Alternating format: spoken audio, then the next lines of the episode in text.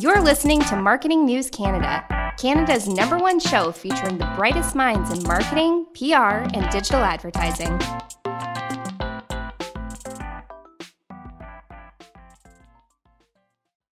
Well, welcome to another episode of Marketing News Canada. I am so thrilled today because we have not just one guest, but we have two guests with us today. We have Jesse and Shelby.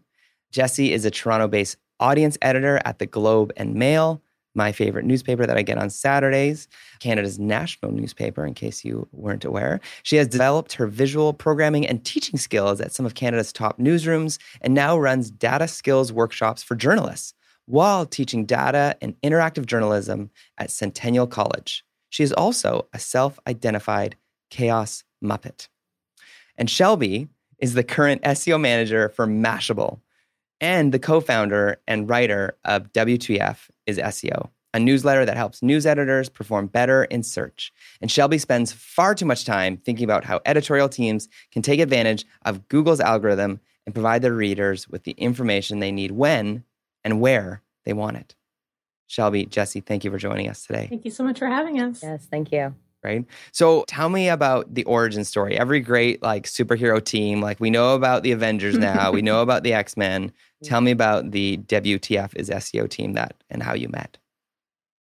Shelby and I actually met in the 2010s. We were both editors at our respective student news organizations. So we both came up through Canadian University Press and then we met again in the newsroom of the Globe and Mail and went different directions. And then this January, January 2021, I was trying to learn SEO and Shelby is an expert in the field. Oh, thank you. And we were going back and forth. we were going back and forth on Twitter and in direct messages again and again, me asking her questions, trying to understand these search concepts as it would apply to the news context. And we had an aha moment where we realized there's this gap that exists online that there's this gap that exists when there's just not enough information about how to do SEO in the context of news. So Shelby and I decided to collaborate and put this newsletter together. We called it WTF is SEO because that was my first question. And we've been running it for the last 10 months. Shelby, if you want to hop in. Yeah, like Jesse said, we both worked at the Globe a couple years ago, and I started my journalism career at the Globe and Mail in 2016. And at the time, I was hired as the first ever newsroom SEO specialist. And at the time, you're like, what in the world is this, right? And I had to teach myself. I went through a course through HackerYou, now known as Juno College in Toronto. I did advanced and basic SEO but it was all very, very focused on traditional marketing. And so I would do a course twice a week and I'd, I'd learn everything that I could and then I'd try to translate it to doing it for journalism. And that was a huge undertaking for me. So when Jesse was learning herself, you know, she'd ask me questions here, there, and she's like, why is this so hard? Why is this so complicated? And I'm like, it is, but it doesn't need to be. And that's kind of why the newsletter does so well, or the newsletter has the audience that it does, is because it's all people that are like us that are like, what is this concept and how do we make it so that it works for us? That's incredible. I'll be interviewing actually Heather Payne from Juno College this Friday, which I'm really excited about. Yeah. Love it. She's a lovely person. Heather's amazing. She's so good. So, when people get this newsletter, what, what can people expect in it and, and why would people subscribe? Well, our newsletter arrives every Monday at 1:21 p.m. And what can subscribers expect is one concept each week, detailed what it is, how it works in the context of SEO and search, and how news editors can apply it to their newsroom. So we sort of bounce back and forth between what issues and how issues. So what is a concept? What is topical authority? What is search ranking and how issue? How do we take these concepts and apply them within the context of our newsroom? And one of the great things that we've been able to do with this newsletter that I guess the audience doesn't really know is that Jesse's been able to really learn while she's been doing this. We've both been able to learn, but Jesse typically does the what and I'll do the how. So it's literally weekly basis. Jesse goes through and says, okay, I'm really interested to learn about, for example, topical authority. And so she'll teach herself about it and she'll write this newsletter that is at that same basis of people that are trying to learn these concepts. And so it's simple, it's concise, it's focused and then we can take it a little bit more advanced and take that how so she can learn from me, the audience can learn from me, and they can actually apply it to their own newsrooms, which is something that I find a lot of the times when we're reading about SEO online is very hard. Like, it's like, what is topical authority? Okay, great. It means that you have authority about a topic. Great. What does that actually mean, and how do I get it? And that's something that I find is really effective with Jesse and I is that we get to learn, but we also get to apply. Yep. We, I think, have a perfect mix of skill sets and we're able to learn from each other. And our collaboration has been really the thing that's made the success. I've said to a number of people, this is my greatest scam in the history of scams. I have never run anything smarter than getting Shelby to collaborate with me on this newsletter. It's yep. been it's been such a great learning opportunity. Like we just hit 2000 subscribers last week and one of the things I realized upon reflection was like I've just learned so much that I would never force myself to learn over the last yep. almost one year because we had to go find this information, synthesize it and give it to our readers. So I also teach journalism outside of the newsletter and outside of the globe. And the reason I love teaching is because it gives you this clarity on whether or not you understand a topic. If you can teach something to other people and have them understand it, then you know with 100% confidence that you understand this topic. That's amazing. Exactly. And that was the best part about it was like every single week I get to see, you know, not only Jesse, who has done amazing in learning a concept in the last, what, 10, 11 months. And it's a tough concept but also the people that are reading it on a regular basis. Like right before this, Jesse and I were talking about how it really means so much to us when we can see people in our Slack community or we get emails being like, this is awesome. I've been able to do this in my own newsroom. I never thought about this. Hey, this is great. Can I ask more questions? And like get that not only the engagement, but like actually see that what we're doing is help news editors do their jobs better. That's amazing. So, tactical question How did you pick which newsletter tool to use? I think we were peak Substack when we were talking about writing a newsletter. So we just went with the herd. It's very much a question of picking the tool that is right for the problem that you're currently trying mm-hmm. to solve. For us, we just needed a platform that would get us up and running quickly, that wouldn't throw us any hurdles between having the idea and being able to execute on it. So Substack is, you know, free. It's really easy to use. It has a ton of tools that meet exactly the way I think about it is like it has enough tools for us to accomplish the thing that we're trying to do without getting overloaded with too many bells and whistles. It just lets us write a newsletter really smoothly.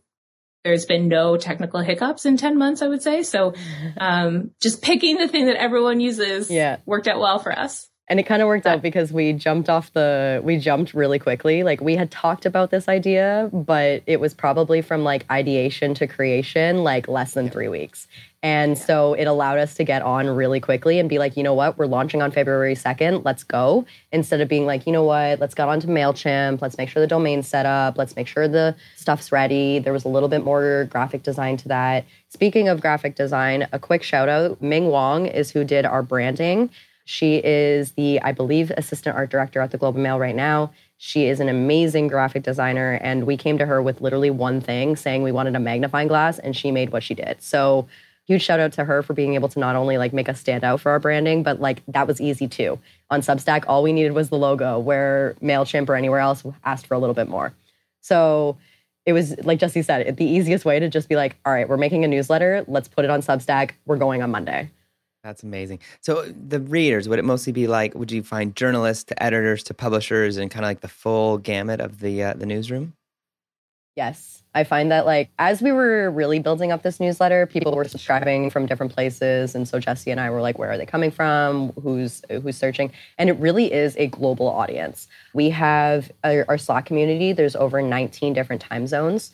We have, I believe, over 250 people. Jesse, you can correct me if I'm wrong. Correct. And all of those people are audience editors at different news publications across the country or individual consultants for news publications and we're all asking questions, we're all facilitating.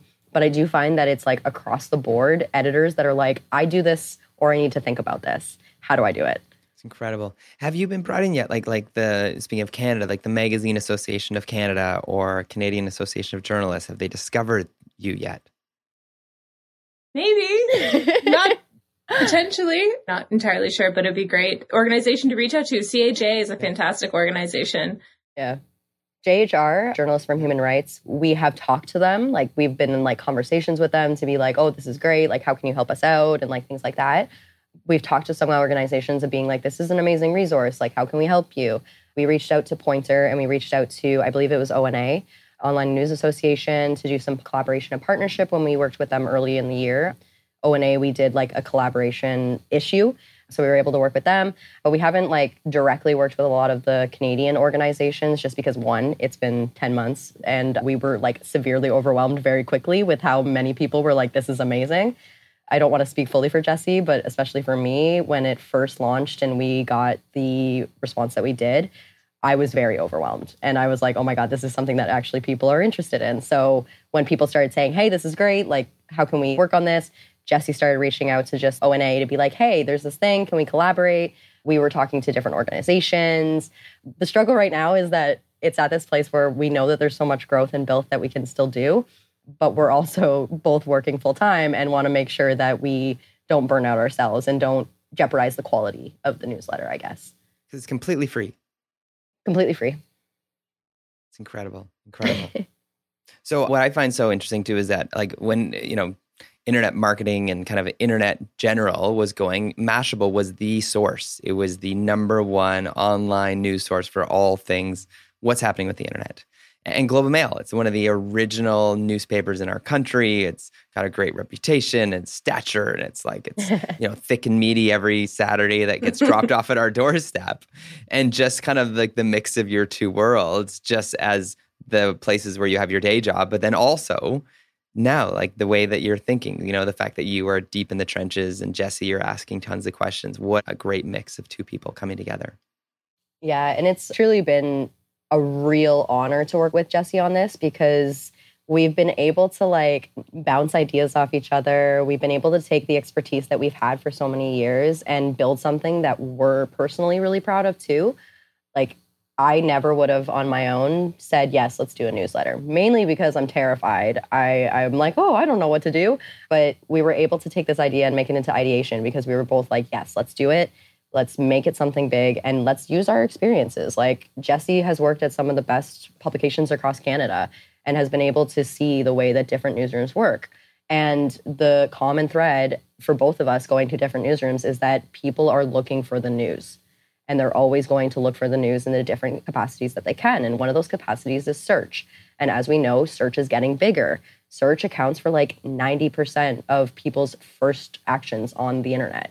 So, how do we get in front of them? How do we give them the information that they need? And even though I focus mostly on like entertainment and tech, and Jesse does a lot more hard news, we still meet in the middle of like, okay, how are people finding this? do you address and maybe i'm going to assume you don't but the the google news app or the apple news app and kind of its role in the news distribution it depends on the role as an audience editor i can only speak to what i know audience editors handle generally in the industry it depends on your organization but definitely as an audience editor you would touch all those off platform places like Apple News and trying to understand what that audience is and how it's different from your audience online and the readers that come to you from search. So really as an audience editor, your goal is to get the broadest understanding of who reads your journalism. And then your work ultimately is trying to reach those people effectively and then also grow that audience. I guess this affects everyone. When we look at SEO today, what would you say if you said, "Yeah, I've got five minutes, maybe with a with a newsroom, or I've got five minutes with a brand who's maybe overwhelmed with SEO, but knowing that your bias is towards newsrooms, what is the most important things people need to know? That's a great question. Keyword research, understanding what readers are looking for, what information they're looking for is a good one. And then using your skills as an audience editor to connect the dots between the journalism you produce and the interest that people are expressing in search is probably the place I would start. Mm-hmm. Understanding that keyword research doesn't have to be intimidating or overwhelming or an overly complex process. It can be quite simple. It can be just going to Google Trends and looking at how people are looking up stories and then using that as a shape for your your reporting your stories. I would agree. I think that keyword research is like the number one thing, not only to know, but to do on a regular basis. And it really is just like basic searching. Like, I cannot tell you the amount of times that I just search random keywords and look up what's there or look up like who shows up. For example, today, just before this, I was looking up best wireless charging stations, and I realized that there were a lot of different uh, organizations that are writing a lot of roundups around this. And so I took a look at, you know, what's the search volume behind it? What are what's the actual intent because sometimes it can be product focused sometimes it can be informational focused i looked up like you know what other keywords are there and that's really the crux of keyword research is just seeing what is driving traffic to specific pages based on specific words. And from there, you can develop your content to be focused on that. You can create really great news because you already know that you're going to be producing this. You're just focusing it on what the audience is looking for. Enjoy all your favorite sports like never before at BetMGM. Sign up using code CHAMPION and receive up to $1,500 back in bonus bets if you don't win your first bet. When you register with BetMGM, you'll get instant access to a variety of parlay selection features, live betting options, and the best daily promotions in the business. And with BetMGM at your fingertips, every play and every game matters more than ever. Remember to use code CHAMPION and receive up to $1,500 back in bonus bets if you don't win your first bet. Place your money line, prop, or parlay bets with the king of sportsbooks today. BetMGM and GameSense remind you to play responsibly. See BetMGM.com for terms. 21 plus only. Virginia only. New customer offer. Subject to eligibility requirements. Rewards are non withdrawable bonus bets that expire in seven days. Gambling problem? Call 1 800 Gambler. Promotion. Promotional offer not available in Washington, D.C. At Parker, our purpose is simple. We want to make the world a better place by working more efficiently, by using more sustainable practices, by developing better technologies. We keep moving forward.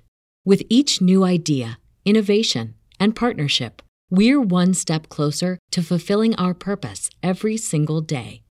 To find out more, visit parker.com/purpose. Parker, engineering your success.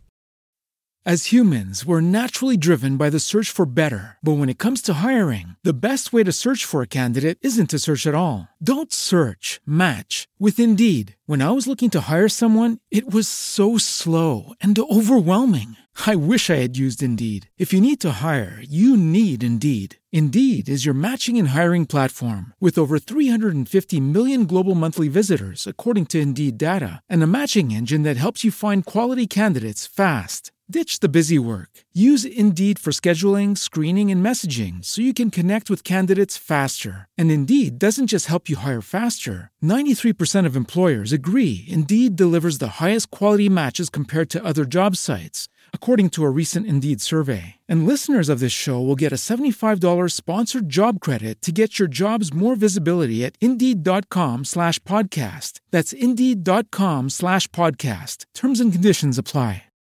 So would you actually like encourage editors then to take a quick pause, go to Google Trends, or Mhm. for those that just want to have a little more fun, go to Answer the Public as a Google Trends tool and tool. and look what people are searching, and then go to their journalists and reporters and say, "Hey, I'd love to. Do, I'm going to assign these five stories because these are the five most searched things in our region that we service."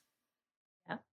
I think that there's very much a need to do both things Yeah. using search as a way of understanding what information readers are actively seeking out, as well as the other half of it, which is that investigative enterprise reporting that tells readers things that they wouldn't know to ask. So it's definitely a yes and situation where we, we obviously need that investigative journalism, that enterprise reporting that tells stories that people wouldn't otherwise know. But also at the flip of it, we need to understand that people come to stories in many different ways and we want to make sure that our journalism reflects that. So if it's a long form feature that you have, you probably want to look at search data and see how did people arrive at this story and does that data indicate that we missed something or we didn't effectively communicate an angle on the story and then what can we do to bring in that second wave of readership and that interest And you can also like use it backwards too. One of my favorite examples is while I was at the Globe, the Unfounded series. The Unfounded series was a great investigation about how one in five sexual assault cases was considered baseless. And a lot of people didn't know what the word unfounded meant at the time. The search intent behind it was very much dictionary focused. And as we were building up this story and as people were learning about this story, we found that search interest changed for people looking up literally what unfounded is in the context of sexual assault and what the Globe had written. And so you can find, especially with these investigative enterprise pieces that are a little bit harder, a little bit more complex, and not necessarily directly related to a search intent, that you can change that and that you can kind of build up this search intent or this search interest around something that is very, very important to humans. That piece was one of the best reported pieces. And we were able to see its impact not only socially, but on the internet. And I think that's a great example of how SEO can be a very good tool in news. Mm-hmm. Now, speaking of SEO and news, uh, maybe you want to call it, you know, in some people's minds as news that was yesterday, or news that was last week, or news that was last year, or say five years ago. What's your encouragement around like kind of archival pieces? Like do you ever encourage newsrooms to take them down or do you encourage newsroom to like edit them? What's what's your advice for that stuff? We love evergreen. We're big evergreen stands not just the trees like irl like a forest but we're also big fans of evergreen seo journalism and we are very pro using your archives there's a ton of journalism that exists in the archives of major publications and niche outlets that is still as relevant today as is useful today to our readers as it was the day that it's been published. We just didn't optimize it correctly five years ago. And if we can look through the archive of all the content that we've written, all the journalism that we've done and make SEO considerations to reach new audiences, and that's fantastic. And I think one of the reasons that we love Evergreen so much is we also think it's a tool against burnout in journalism in the context of news, the daily news churn, that daily need to publish and publish and publish can burn out your staff and your resources. So if we can figure out a balance between the daily file and also thinking about the content that we've already written and re-optimizing for search, hopefully we can find a middle ground where we're still meeting that daily need, but also bringing in a sustained level of reader interest. And I think Shelby can talk to the question about redirects and deleting old content. Yeah, a lot of it comes down to strategy sometimes you may find a story that did really, really well two, three years ago, but is hard news and is just kind of sitting there, but is still gaining traffic because it was a really niche story, but may not necessarily be up to date.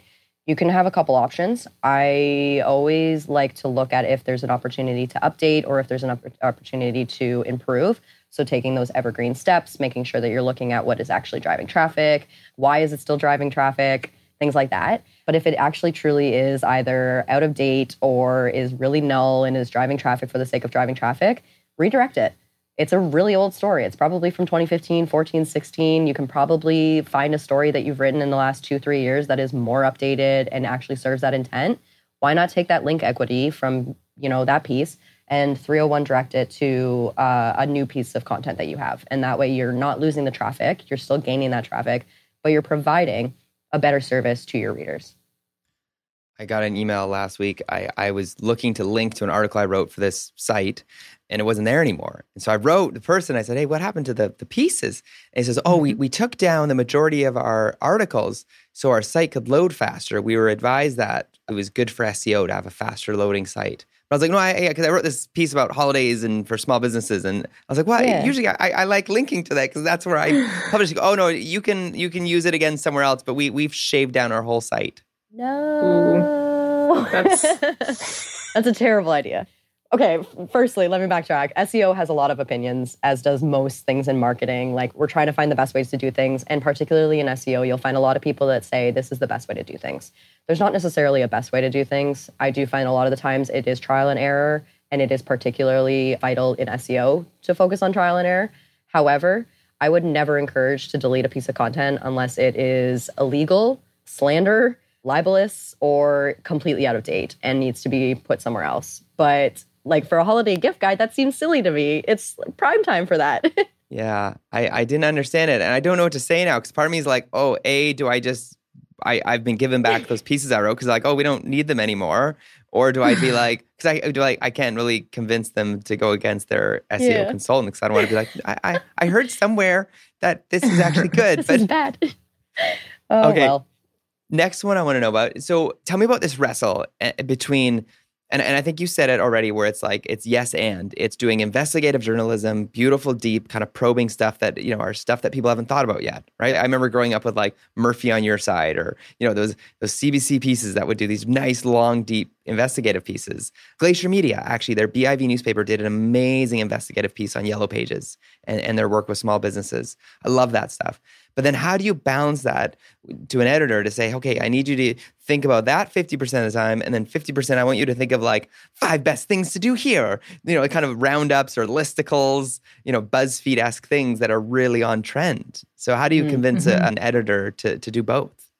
Or do you see newsrooms who have two different editors who are like deep and probing editor and then Mhm. trending editor? And I don't know, do you give them those titles, but those are awkward? So what do you do?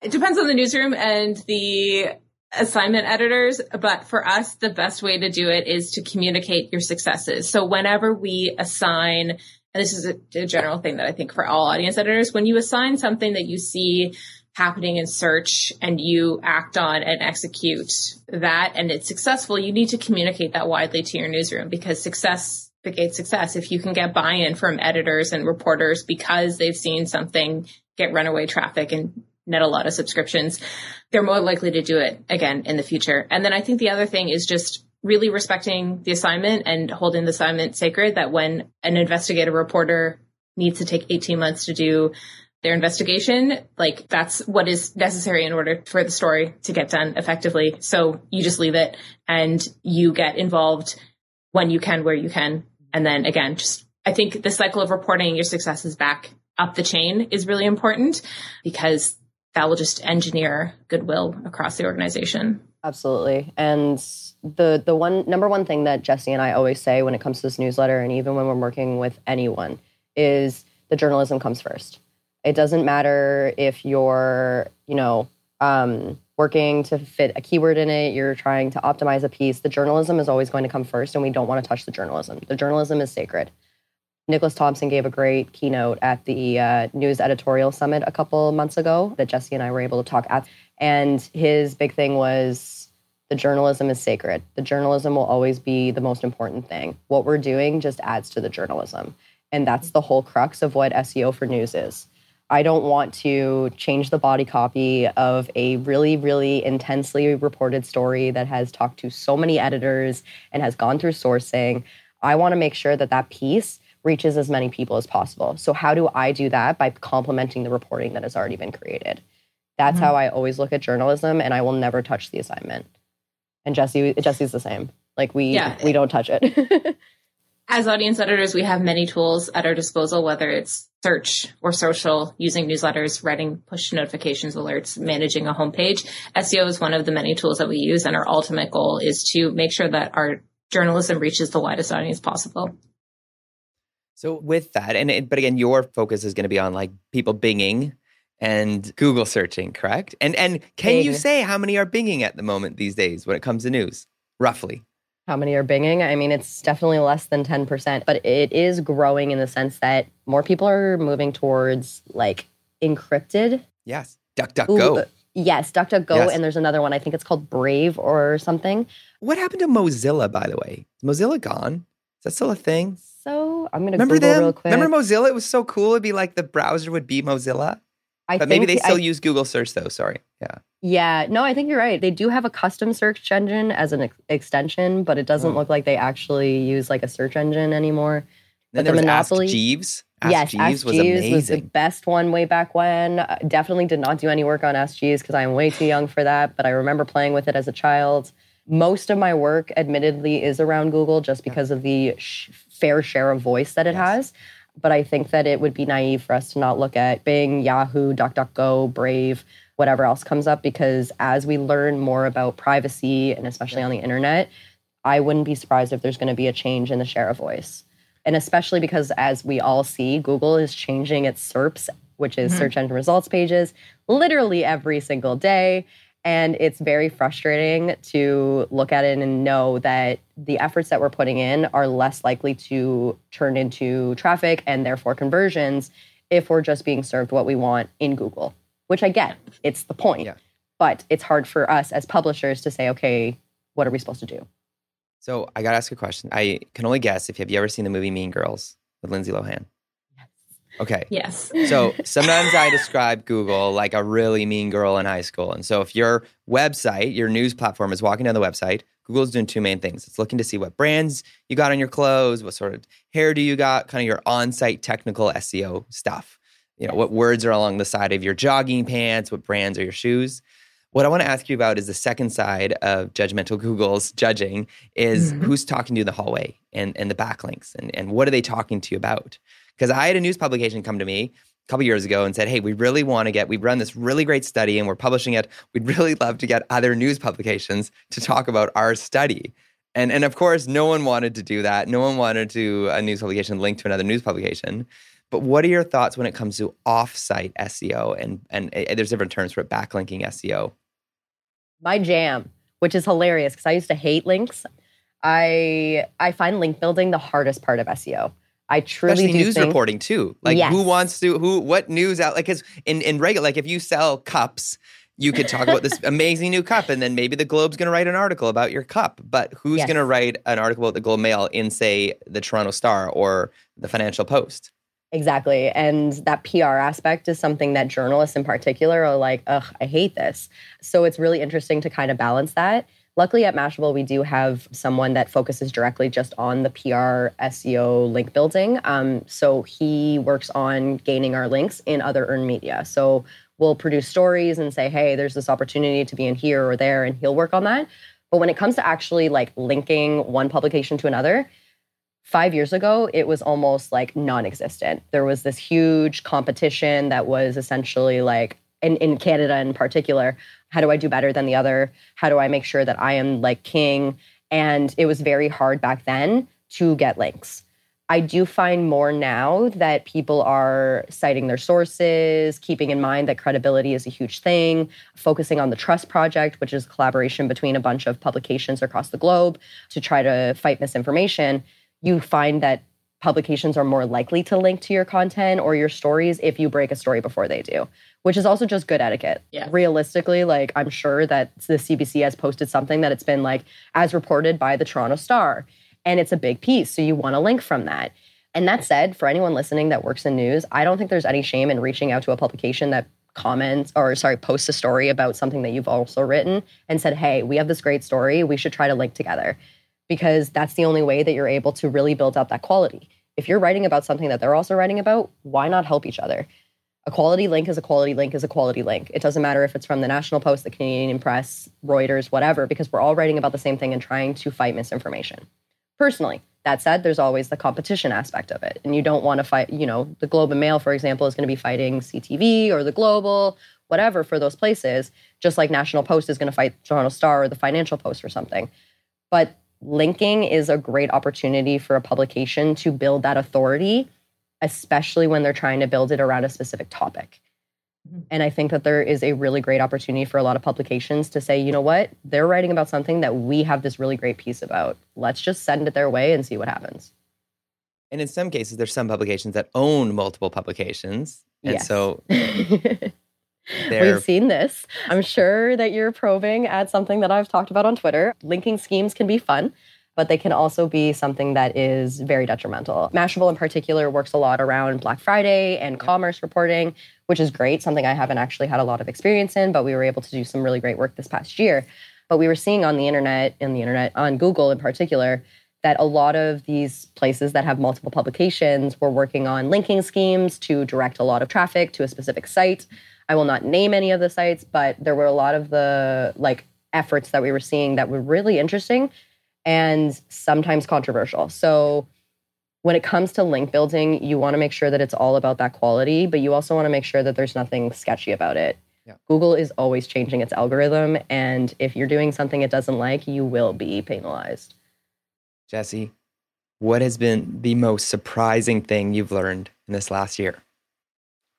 Oh, I I'm, I'm going to shout out my my WTF is SEO co-writer Shelby. Uh, the best thing, I've, the most surprising thing I've learned in the last year is how rewarding it is to collaborate and to work with people who you respect and admire. And that knowledge should be shared is my point here. There's no reason to be gatekeepers when it comes to these kinds of things. The ultimate objective that Shelby and I share is making journalism better. And that sounds like pretty big picture, but we're trying to give people the information and access to what we wish we knew two years ago, five years ago. So that's ultimately what we're trying to do. And I guess what is most surprising to me is how fun and gratifying it is to do that for a community. Um, and it's also just such a great lesson in how you learn. Every other week for the last 10 months, I've had to put together a thousand words on a particular topic and nothing has been a more effective tool for me to learn about search and SEO within the context of news and more broadly than having to put this newsletter together. So, okay, not to oversimplify it, but if you Google something, the news feed, right? That's what shows up. And, and sometimes news articles show up. Sometimes the news shows up in the Google feed. Sometimes it's an article, sometimes it's a company. But then there's the tab, there's the actual news tab. What you're mm-hmm. instructing people is how to show up in the main feed, not just the news feed. Or is it both that you work on for people, both the news section within Google and the main feed? I would say we right. mostly focus on both and also Google Discover because that decided to be a thing this year. But coming back to the basis of like not oversimplifying it, but traffic is traffic is traffic. And even though the traffic is in different places and you have to optimize differently, you're still focusing on trying to get the traffic. Mm-hmm. We're focused predominantly on the 10 blue links and the main Google search because that's where most people go. Nine times out of 10, they won't click on the Google News tab. And if they do, it's usually to get supplemental information. So we want to be in front of them as much as humanly possible on regular searches, not just like news intent searches. So we definitely talk about Google News. We talk about Google Discover. Again, pitching that great conference that we were able to talk to. But I learned a lot about Google Discover being basically this new social feed that Google's trying to create and how it's very different than regular SEO. And that was super interesting for me because I focused so much on the regular blue links that I didn't even think about Discover. And in the last two months, I've thought about it probably more than I ever have. Same with Google News because there's just so many different ways that people can find their news. There's so many different ways that people can access information that if you're not thinking about all the different ways that either Google or Bing or DuckDuckGo are changing the way that we're accessing information, you're behind. And voice search. Exactly. Yeah. And I've been thinking about voice search since like 2017, and it's yeah. still something that baffles me. I don't know the full concept of how to optimize for like my Google Home yeah. or, you know, what are the best wireless charging stations? How am I going to get that information verbally versus just on my phone? Because humans are different. I may like to read something, Jesse may like to listen to something, you may like to visually see it or hear it. You know what I mean? Um, we're trying to find different ways to do this. And I think that Google News Google Discover, Google Search, Google Voice are all different audiences that we need to cater to in different ways. But shout out to Barry Adams, who writes an excellent newsletter. Yes. SEO for Google News, who covers this extensively, and John, his collaborator on the News and Editorial Summit conference that they put together a couple months ago. They both had talks specifically on Google News and Google Discover, which I would recommend. What about, can we talk about rich snippets? Haha, of course we can. Rich Snippets, for anyone that's listening that does not know, it is a little bit of more developed content in the Google search results page. It's a knowledge graph, which gives you information directly in the results. It's product focused, it's answering your question directly in there, so you don't have to click on a link. It's giving you reviews, the actual stars, any of those like visual components that aren't directly just clicking on a link is considered a rich snippet. These, as I mentioned earlier, are becoming a lot more prominent because we're seeing that Google is making it as easy as possible for the user to get the information without having to click on a link. So when it comes to rich snippets, I think that optimizing for them, and Jesse, please share after, but I think optimizing for rich snippets is one of the primary things that editors should be focused on because there are so many opportunities to show up for like a very simple knowledge graph or you know you're writing a review about a really great movie and someone's looking that up. That's easy traffic. That's easy evergreen traffic that will not go away when the news changes.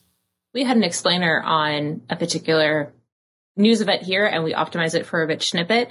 And we actually saw that we continue to rank for that particular snippet. And it's been a top performing piece of content for us. And it's also like a very good piece of journalism, like to go without saying. But yeah, making the effort and trying to optimize for these spots in Google search helps you get a leg up on the competition, which is also the other thing that we want. We always mm-hmm. want to win the day in search. So whatever you can to, to get closer to that objective is well worth the effort.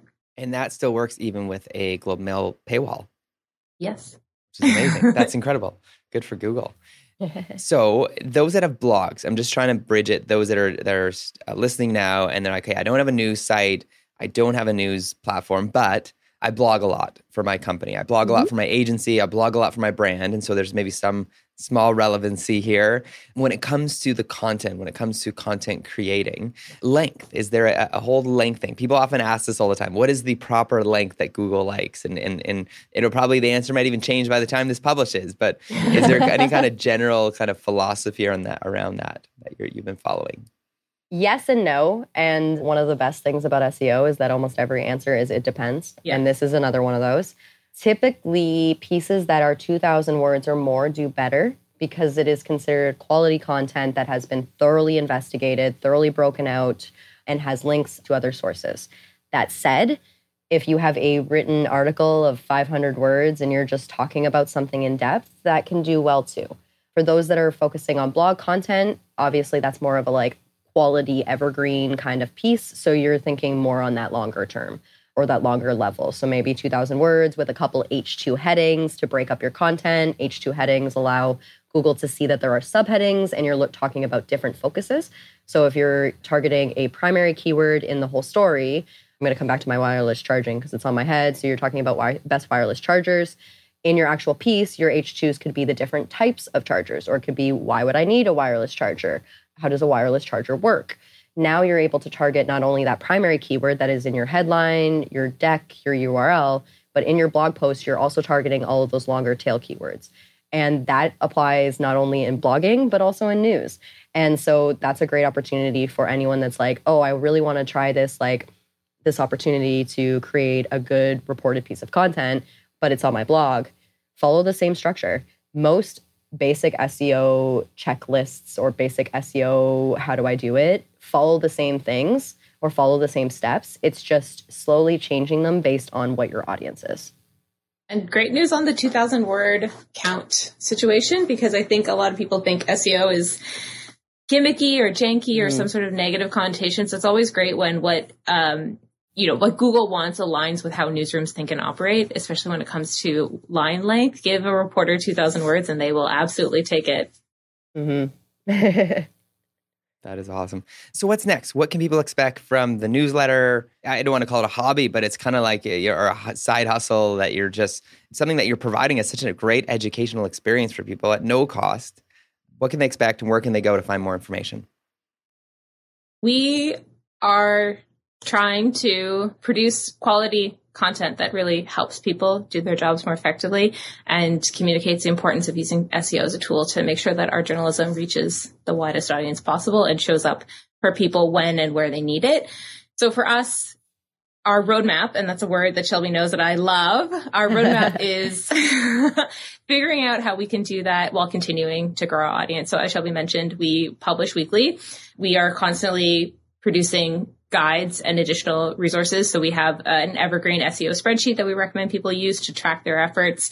We also have a Slack community where we love to engage with people more directly. And we've introduced recently a new feature within our newsletter called Ask a News SEO, where we interview people in the industry to get not only their insights, but their recommendations for where people should go next. And one of the things I would really love to see in the future is being able to like have bigger conversations with the people that are mm-hmm. interested in our newsletter or interested in the the content.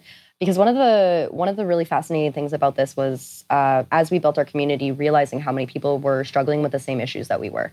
And the biggest thing that I wanted out of this newsletter, and I think Jesse did too, was that we didn't want people to struggle the way that we did five years ago when I started doing SEO, I had absolutely no idea what I was doing. I felt extremely uncomfortable with the fact that I was trying to transfer something that is traditionally very marketing heavy, has a lot of jargon, to something that is journalism. It's crux and is like reporting and telling the news. And I didn't want to, I felt a little icky at first, to be honest, because it felt like I was just doing marketing for journalism.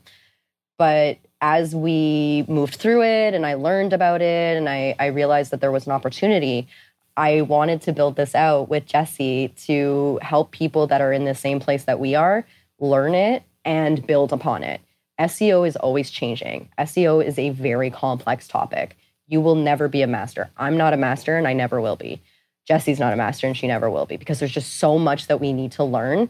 And we get to learn just like our community does. And I think that being able to provide that is something that both of us are like, this is exactly what we wanted. We wanted people to not have to struggle. So weekly, we want to bring as much information and as much accessibility to what's happening in the world as possible.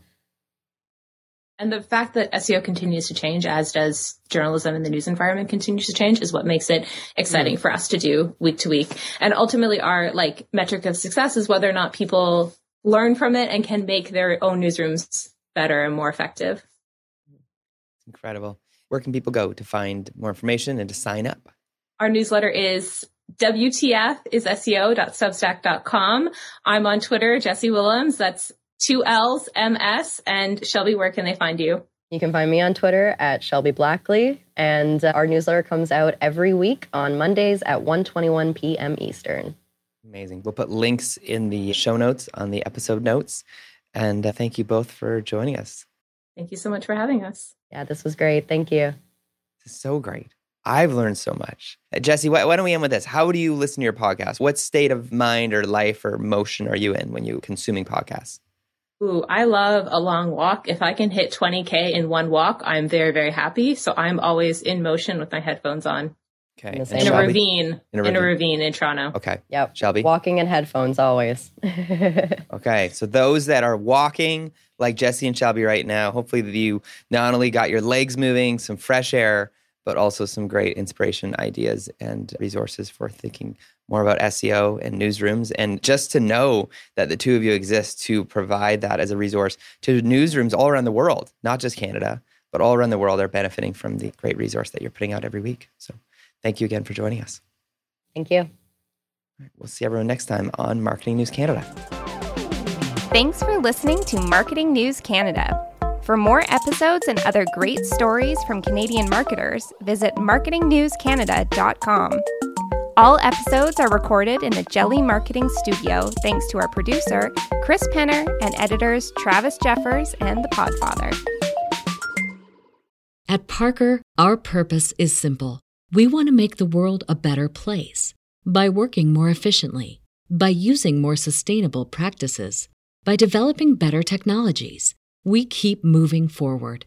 With each new idea, innovation, and partnership, we're one step closer to fulfilling our purpose every single day. To find out more, visit parker.com/purpose. Parker, engineering your success.